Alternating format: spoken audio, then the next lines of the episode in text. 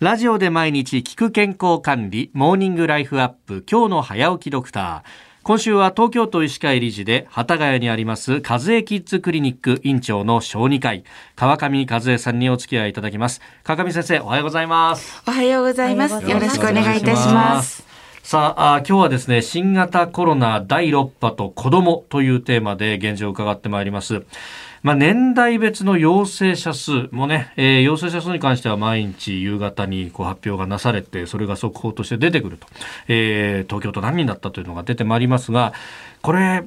えば第5波と比べて、えー、今回その子供の数っていうのはいかがですか？そうですね。今回はあの全体としての絶対数も増えていますしそれから大人のワクチンが進んだ結果としてワクチンをやっていない年代の子どもたちに増えている印象はあります。うん。いや確かに私も今あの7歳になった子供が、まあ、小学校1年生なんですけど学校からのこうメールが結構今回は来るようになったなと、うん、えー、1人感染者出ましたんで消毒をしてやってますとか学級閉鎖ですとかっていうのがいや結構こう影響が出るんだなと思っていたんですが、この一方で、まあ、第6波、オミクロン株と言われますけれども、これ症状だとかっていうのは実際現場でご覧になってていかがですか？そうですね。子どもたちの場合、えー、38度ぐらいの熱が1日から3日ぐらい出ます。でその後お熱が下がってしまうと、まあ、割と年齢の高い子だと喉の痛み訴えますけれども小さいお子さんたちは本当にすぐ回復して10日間の隔離期間はとっても大変な退屈で。あ なるほど、はい、でもウイルスをいつまで出してるかっていうと、やはり7日前後は出るということなので、そのために隔離期間を子供だから短くということはできないですね。なるほど。はい、だからまあ見た目で安心っていうようなことではなく、ちゃんと感染対策はしないといけないと。そうですね。ですからあの子供がかかっての家庭内感染、はい、これが増えています。理由の一つは潜伏期間が短いので、お子さんが発症する前に家族中移っている場合、それからもう一つは割と早く症状が取れてしまうのでちょっと気が緩んでしまってそのウイルスを出してるんだけど症状がないからっていうところで家族の方に行ってしまうというケースが両方あります。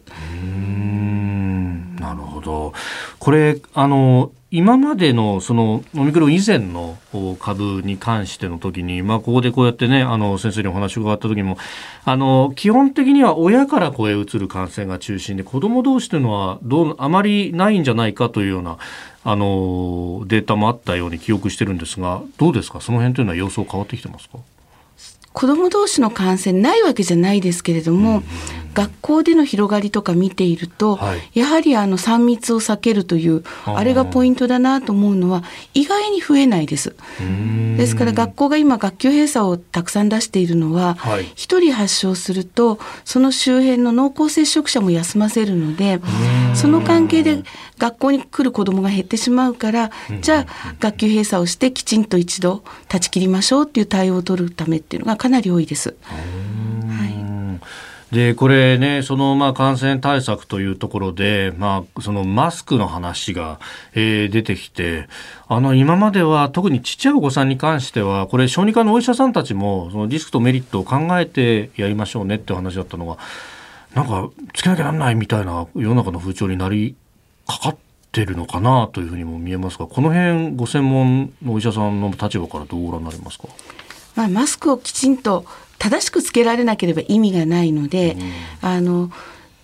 言われた通りのマスクの仕方が維持できる、まあ、大体幼稚園の年中から年長ぐらいから上のお子さんはあの室内で過ごす時などはした方がいいかもしれないです。ただそれ以下のお子さんですとしていても鼻マスクになっていたりとか、はい、ほとんどこう舐めちゃってべちょべちょマスクになっていたりとか、あの感染予防として使えてない状態であるならそれをして下気になるよりは、してない方があのリスクが高い状態だなっていうのを認識しやすいと思うんですね。えー、和江キッズクリニック院長川上和江さんにお話を今週伺います。先生明日もよろしくお願いします。はいよろしくお願いいたします。